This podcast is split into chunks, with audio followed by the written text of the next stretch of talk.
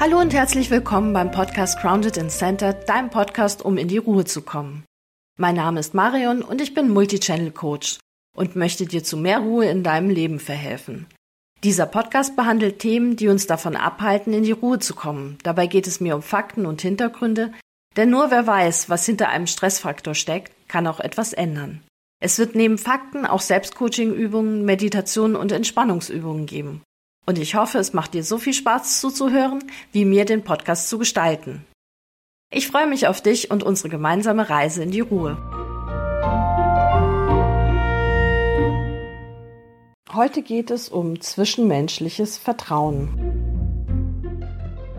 Die letzte Folge zum Thema Vertrauen ist am 7. Dezember online gegangen und daher habe ich jetzt gerade das Gefühl, ich müsste so ein Was bisher geschah hier einfügen, beziehungsweise was seither geschah einfügen. Fangen wir damit an. Die erste Folge hatte zum Thema Was ist Vertrauen überhaupt? Und da haben wir uns angeschaut, wie unterschiedliche Forschungszweige Vertrauen definieren was ich ganz spannend fand, weil ich für mich selber nie versucht habe, Vertrauen zu definieren, aus was das besteht, wie das entsteht.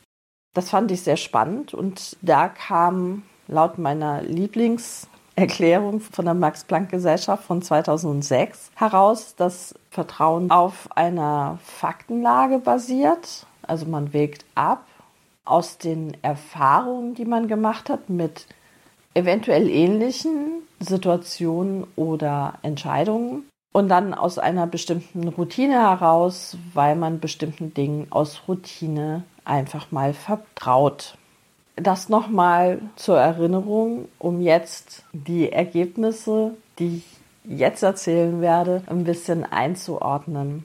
Die Dinge, die ich jetzt erzählen werde, basieren primär auf einem Dokument des Instituts der deutschen Wirtschaft von 2020, das heißt Stand der Dinge.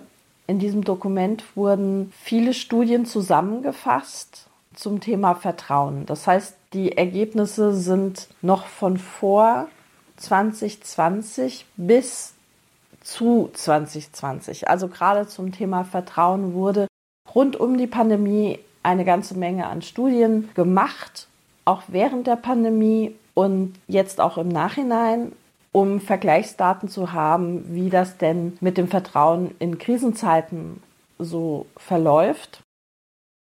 Generell kann man sagen, und deswegen kann ich mich auch immer noch auf das Dokument von 2020 beziehen, dass die Dinge, die hier beschrieben werden, sich generell nicht geändert haben die absoluten Zahlen in den Umfragewerten, also Prozentsätze, die haben sich leicht verschoben, aber nie mehr als 1, 2 Prozent oder selten mehr wie 1, 2 Prozent. Und das in alle Richtungen. Also es ist nicht nur ein Abwärtstrend von Vertrauen zu verzeichnen, sondern es gab auch Aufwärtstrends und daher ist das alles irgendwie, sagen wir mal so, wenn es jetzt dramatisiert wird in den Medien, dass hier ein großer Vertrauensverlust besteht, hätte man das vorher schon dramatisieren müssen, weil der Unterschied ist jetzt nicht so groß. So, warum ist denn Vertrauen überhaupt wichtig?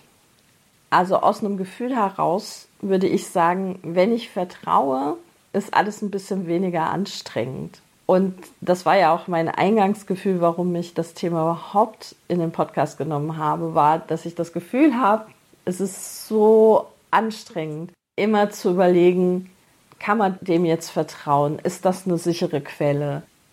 Und dazu gibt es jetzt auch noch eine Studie, die es bestätigt, dass generell Nicht-Vertrauen einen höheren kognitiven Aufwand benötigt als Vertrauen. Die Studie ging dann davon aus, dass Vertrauen eigentlich der Grundzustand ist, dass wir meist weniger vertrauen, als es eigentlich gerechtfertigt wäre.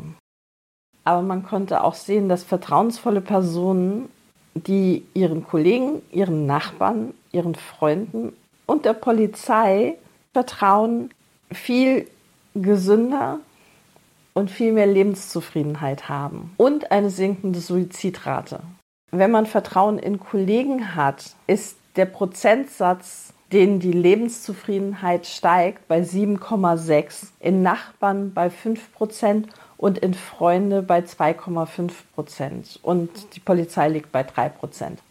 Das macht ja total viel Sinn, weil wenn ich meinen Kollegen nicht vertrauen kann, dann stresst mich das ungemein, weil das meinen Lebenserhalt gefährdet. Ich kann mich noch an meinen ersten Job erinnern, wo ich einer Kollegin begegnet bin, die mir folgende Geschichte erzählt hat. Sie hat angefangen und hat mit ihrem Chef Dinge abgesprochen, ohne was mitzuschreiben. Das führte dazu, dass der Chef hergegangen ist und am Ende immer gesagt hat, das hat er nicht gesagt oder so hat er es nicht gesagt. Dann hat sie mitgeschrieben und hat ihm dann nachher gesagt, aber ich habe es ja mitgeschrieben. Und dann hat er gesagt, ja, aber das haben sie falsch verstanden und deswegen falsch aufgeschrieben. Und dann kam irgendwie noch dazu, dass manchmal vielleicht auch Sachen gefehlt haben, die sie angeblich nicht mitgeschrieben hat. Sie hatte dann ein Heft, das vorneweg nummeriert war von den Seiten damit sie nachweisen konnte, sie hat nichts rausgerissen. Am Ende vom Tag hat sie sich unterschreiben lassen von ihrem Chef, was sie mitgeschrieben hat, damit beide Seiten sicher waren, dass sie tatsächlich alles hatte. Dass das nicht die Lebensqualität erhöht, ist ja, glaube ich, ganz, ganz ersichtlich. Da mehr Vertrauen haben zu können, ist eine sehr gute Sache für die Lebensqualität und Gesundheit. Und dass das absteigend ist mit Nachbarn und Freunden, hat mit Sicherheit was damit zu tun, dass Nachbarn und Freunde nicht so dramatisch wichtig für den Lebenserhalt sind wie der Job, der durch das Geld das ganze Leben finanziert. Dann kann man auf einem weniger persönlichen Level sehen, vertrauensvolle Menschen sind aktiv und engagieren sich für unterschiedliche Themen, zum Teil auch in der Politik selbst, weil vertrauensvolle Menschen bilden Gruppen mit anderen Menschen zu gleichen Themen und bilden Teams und Organisationen und fangen an, Dinge zu bewegen. Und sie bewegen nicht nur Dinge, denn eine Studie aus Japan vor und nach dem großen Erdbeben, das die Reaktorkatastrophe von Fukushima zur Folge hatte, zeigt auch, dass wenn man Vertrauen in die Mitmenschen hat, der Schockeffekt von so einer Katastrophe verringert wird. Das heißt, die Bevölkerung an sich ist resilienter, je mehr sie sich gegenseitig vertraut vertrauensvolle Personen, die lügen weniger, die stehlen und betrügen weniger und verhalten sich insgesamt moralischer, sind glücklicher, was wir ja schon mehr oder weniger erklären konnten, und weniger konfliktbeladen. Und dieses Konfliktbeladen finde ich auch nochmal wichtig, weil das kommt aus diesem, nochmal zurück zur Max-Planck-Gesellschaft und dem Erklärungsansatz, dass man Erfahrungen abwägt je mehr schlechte Erfahrungen ich gemacht habe, desto häufiger hole ich die in so einer Vertrauenssituation ja wieder hervor. Das mag unbewusst passieren, aber sie sind ja da. Umso mehr beschäftige ich mich auch mit diesen Konfliktthemen. Da komme ich jetzt zu einer Studie, die besagt, wann vertrauen wir denn anderen Menschen und wann vertrauen wir nicht. Also die haben sich wirklich die Menschen angeschaut, denen man vertraut und denen man nicht vertraut und haben die Teilnehmer der Studie dann gefragt, wie sie die Menschen, denen sie vertrauen oder nicht vertrauen, eingruppieren. Und da kam raus, und das ist auch nicht erstaunlich, dass wenn man die Menschen in eine Gruppe sortiert, zu der man sich selber zugehörig fühlt, das kann ganz unterschiedliche Gruppenstrukturen sein. Also das kann aus der gleichen sozialen Schicht oder aus dem gleichen Ort, Fan des gleichen Fußballvereins, solche Dinge. Also das müssen nicht zwangsläufig sehr bindende Gruppen sein. Aber je, je mehr Gemeinsamkeiten man erkennt und je mehr man sich mit der anderen Person in einer Gruppe sieht, desto eher vertraut man dieser Person. Und je anders die Person ist, desto mehr Nichtvertrauen kommt auf. Und da kommt natürlich eine Menge Konfliktpotenzial auch einher, weil man eben jetzt Menschen, die anders sind als ich, und wie gesagt, das kann auch nur der andere Fußballverein sein. Natürlich, das Nichtvertrauen ist der erste Schritt, um dann aber weiterhin ins Misstrauen zu gehen und in negative Gefühle. Und man holt jedes Mal wieder diese ganzen Vorurteile und Ideen und Erfahrungen hervor, die negativ sind. Und dann kommt noch dazu, dass Menschen, die vertrauen, und das fand ich sehr, sehr spannend, wohlhabender sind. Und hier kommt eine Studie oder eine Studiensammlung dazu, die folgende Inhalte hat. Hier wird Zynismus als das Gegenteil von Vertrauen angesehen und nicht nicht Vertrauen. Also ich hätte jetzt gesagt, das Gegenteil von Vertrauen ist Misstrauen. Erstaunlicherweise ist das Wort Misstrauen in über 40 Seiten Dokument nicht einmal vorgekommen, weil da sehr vorsichtig mit den Wörtern umgegangen wird und wie Definitionen sind. Es gibt Vertrauen und Nichtvertrauen und das Gegenteil von Vertrauen ist Zynismus. Jetzt hat man geguckt, was denken denn Menschen über Leute, die sehr zynisch sind. Und da kam raus, dass man davon ausgeht, dass zynische Menschen und egoistische Menschen, was miteinander verknüpft ist, auch in unserem Kopf, schlauer sind und erfolgreicher. Und das Spannende an der Geschichte war, dass man dann wirklich hergegangen ist und 200.000 Teilnehmer in 30 Ländern untersucht hat und geschaut hat, wie hängt denn Zynismus mit Wohlstand und kognitiven Fähigkeiten zusammen. Und tatsächlich gab es einen Zusammenhang, aber der war negativ. Das heißt, je zynischer eine Person ist, desto geringer war der Wohlstand und desto geringer waren die kognitiven Fähigkeiten. Also genau das Gegenteil von dem, was wir eventuell im Kopf haben. Da kommt die Frage auf, woher kommt dann diese Fehleinschätzung, die wir haben und die scheinbar viele haben. Und das Erste, was mir zu der ganzen Geschichte ja sowieso eingefallen ist, ist der Film Wolf of Wall Street, weil dieser Mensch, der da gezeichnet wird oder beschrieben wird in diesem Film, ja Zynismus und Egoismus pur ist und so superreich war oder so erfolgreich am Ende und scheinbar auch sehr schlau. Und dann dachte ich mir, ach, hier wurde eventuell die Ausnahme dann eben wieder hervorgehoben, weil tatsächlich ist es ja auch so, keiner redet über die, die eben nicht so erfolgreich und so clever waren wie der Wolf of Wall Street. Keiner redet über die Tausenden von Menschen, die genauso drauf sind wie er, aber nie irgendwelche Erfolge haben und vor sich hinknapsen, wie jeder andere im Leben da hat wahrscheinlich Hollywood oder die Medien einen sehr, sehr starken Einfluss auf unsere Sicht auf Dinge. Und das Positive hier wieder, je mehr Vertrauen ich habe, desto wohlhabender kann ich sein. Und das hat man auch im Umkehrschluss überprüft. Also man könnte ja auch sagen, okay, je wohlhabender jemand ist, desto mehr vertraut er in die Welt und in die Mitmenschen. Das war aber nicht so. Also tatsächlich war das Vertrauen zuerst da, bevor der Wohlstand kam. Das finde ich eine sehr positive Erkenntnis. Das heißt nämlich, dass wenn wir alle miteinander arbeiten und mehr vertrauen, viel weiterkommen, als wenn wir gegeneinander arbeiten und uns misstrauen. Zu dem Thema gab es eine Menge Untersuchungen, denn generell hängt, wer vertraut denn mehr, stark mit Wohlstand auch zusammen. Also zum einen sind, und das sind jetzt alles relative Begriffe, wohlhabendere Länder, da ist die Bevölkerung vertrauensvoller. Je wohlhabender eine Schicht ist, also soziale Schicht, desto mehr vertrauen die Menschen in dieser Schicht. Wahrscheinlich lässt sich das Ganze runter reduzieren zu etwas, was auch gefunden wurde, nämlich jedes Jahr länger in einer Schulausbildung erhöht das Vertrauen in den Mitmenschen um circa 4,7 Prozent, was eine ganze Menge ist. Vor allen Dingen, wenn man all die anderen Prozentsätze sieht, die irgendwie immer nur so um die 1, 2 Prozent waren und plötzlich, das sind ja fast 5 Prozent. Das heißt, je länger ich eine Bildung genieße, desto vertrauensvoller gehe ich in die Welt und desto wohlhabender kann ich natürlich auch werden. Also da hängen Dinge natürlich offensichtlich miteinander zusammen.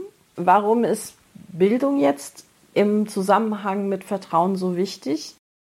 Und das hat sich ja auch durch die Definition von Vertrauen erklärt, dass man die Faktenlage analysiert zuerst einmal, um das Risiko richtig einschätzen zu können.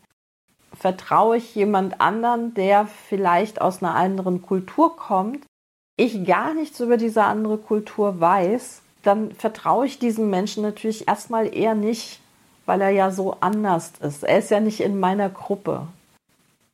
Wenn ich jetzt mehr Wissen habe über, keine Ahnung, die japanische Kultur zum Beispiel, dass Leute da viel zurückhaltender sind oder viel mehr nicken, solche Dinge, dann kann ich das Risiko besser einschätzen, ob ich diesem Menschen erst einmal vertraue oder nicht. So, jetzt möchte ich euch auch gerne nochmal das Standardexperiment vorstellen, wie man Vertrauen bei Personen in Anführungsstrichen überprüft oder misst. Man nimmt zwei Personen, die sich nicht kennen und sagt Person A, hier, ich gebe dir 5 Euro. Du kannst die behalten oder du schenkst die Person B. Wenn du sie Person B schenkst, dann gebe ich der Person B 15 Euro obendrauf und Person B kann die 20 Euro jetzt behalten oder dir die Hälfte abgeben. Das heißt, Person A hat die Option, ich behalte die 5 Euro und habe 5 Euro Gewinn. Ich gebe die 5 Euro ab und dann habe ich zwei Optionen. Ich bekomme entweder 10 Euro oder gar nichts. Und jetzt überleg mal, was du machen würdest, was man in diesen Versuchen allgemein feststellen konnte, und das ist auch wieder länderübergreifend und schichtübergreifend, wenn man Person B vertraut und die 5 Euro abgibt, ist die Wahrscheinlichkeit sehr, sehr groß, dass man 10 Euro zurückbekommt. Allerdings geben die wenigsten Leute die 5 Euro ab. Hier sieht man, wenn ich Vertrauen gebe, im Zweifelsfalle passiert gar nichts. Aber im Zweifelsfalle gewinne ich halt auch wirklich das Doppelte zurück. Und das ist natürlich in Anführungsstrichen realen Leben anders, weil manchmal kann man, wenn man anderen Menschen vertraut, tatsächlich was verlieren. Aber auf der anderen Seite ist vielleicht das, was man zurückbekommt, auch nicht finanziell das Doppelte, sondern auf so vielen anderen Ebenen so viel mehr, was man gewinnen kann. Und wenn es nur für die eigene Gesundheit ist und die eigene Nervenruhe. Aber wie kann man denn jetzt anderen Menschen mehr vertrauen? Und ähm, ich glaube, da ist das Experiment auch ein gutes Beispiel für. Ich muss da vielleicht erstmal in Vorleistung treten und versuchen, Dinge offener anzugehen. Vertrauen fängt ja auf ganz anderen Ebenen an. Vertrauen fängt damit an, dass ich eine vertrauensvolle Person bin. Warum kann man mir denn vertrauen? Das ist auch schon erwähnt worden, dass vertrauensvolle Personen ehrlicher sind, weniger lügen und betrügen. Und das klingt ja erstmal einfach. Also man soll einfach eine ehrlichere Person sein. Aber das fängt manchmal ja schon bei Kleinigkeiten an, dass man aus gesellschaftlichen Zwängen heraus gar nicht das sagt oder tut, was man eigentlich ehrlich meinen würde. Das spürt der andere halt auch. Und daher vielleicht ein bisschen mehr Ehrlichkeit rausscheinen lassen im Alltag, authentischer sein. Was ich sehr wichtig finde, ist Zuverlässigkeit. Wenn du sagst, du machst was zu einem bestimmten Zeitpunkt, dann mach's auch. Und wenn es nicht klappt, dann sag Bescheid, dass es nicht klappt und verschieb oder ändere, was du zugesagt hast, in Übereinstimmung mit demjenigen, dem du es zugesagt hast. Ich glaube, was auch Vertrauen bei anderen Menschen weckt, ist einfach, wenn man ein bisschen mehr von sich zeigt.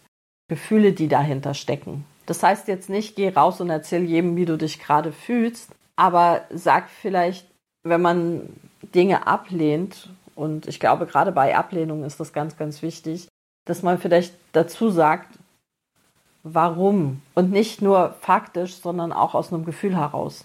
Dann kann der andere damit nämlich ganz anders umgehen und wenn man sagt, ich möchte das nicht tun, weil ich mich da unsicher fühle, kann der andere sagen, ah, das kann ich verstehen, probier es trotzdem mal, ich bin mir sicher, du kannst das. Das ist dieses in Vorkasse gehen. Ich vertraue dem anderen jetzt erstmal an, dass ich mich hier unsicher fühle und dann kann er mein Vertrauen belohnen, indem er darauf eingeht. Und natürlich gibt es Leute, die Idioten sind und die dann da drauf hacken. Daher langsam anfangen mit Kleinigkeiten im Leben. Man macht das ja hier dann auch bewusst. Ich sehe, ich gehe jetzt hier das Risiko ein. Das ist das Schlimmste, was passieren kann. Damit kann ich umgehen. Klein anfangen, wo man übersichtliche Reaktionen bekommen kann, mit denen man auch gut umgehen kann. Wo man auch sagen kann, okay, wenn es jetzt schief geht, dann ist das für mich aber nicht unbedingt der Beweis, dass alle Menschen so sind, sondern halt der eine hier. Und dann kann ich es mit jemand anderem ausprobieren.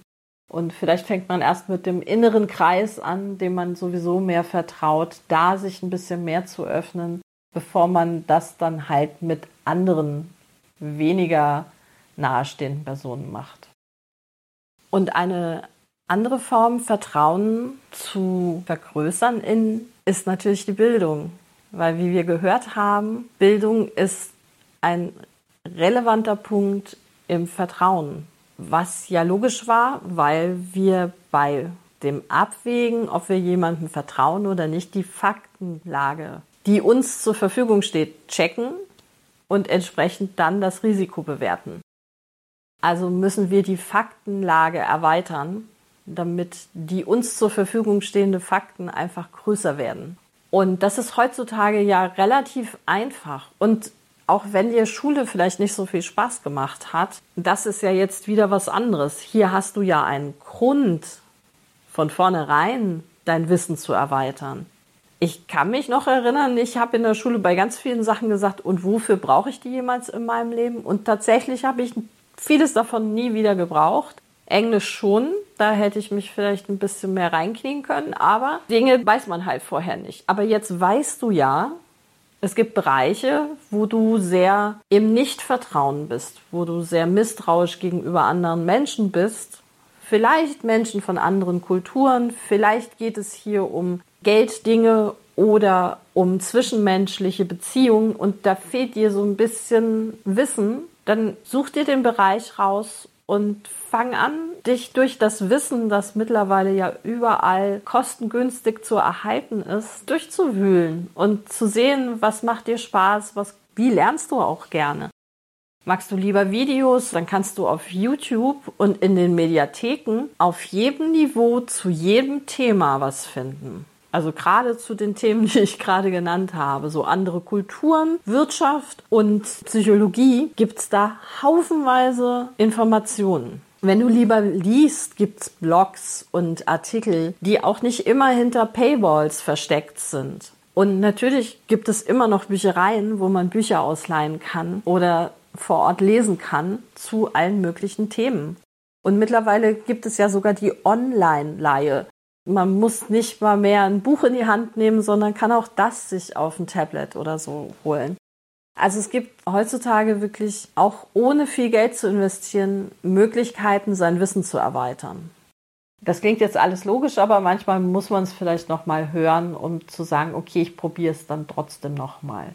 Es ist eine positive Geschichte für jeden einzelnen von uns mehr zu vertrauen und ein bisschen mehr wohlhabend sein kann uns nicht schaden, ein bisschen gesünder sein und vor allen Dingen weniger anstrengend durchs Leben zu gehen, ist, glaube ich, für uns alle wünschenswert. Das war's dann für heute. Ich hoffe, ab nächster Woche geht es dann wieder regelmäßiger los und ich wünsche euch eine wundervolle Woche. Bis zum nächsten Mal. Ciao, ciao. Ich hoffe, der Podcast hat dir gefallen und du kannst etwas für dich mitnehmen. Wenn du Interesse an den Themen hast, schau doch mal auf meiner Webseite vorbei www.bewusst-wandel-leben.de und wenn du auf dem Laufenden bleiben möchtest, kannst du dich dort auch zu meinem Newsletter anmelden. Ansonsten hören wir uns hoffentlich bei der nächsten Folge wieder. Bis dahin, habt eine ruhige Zeit. Eure Mari.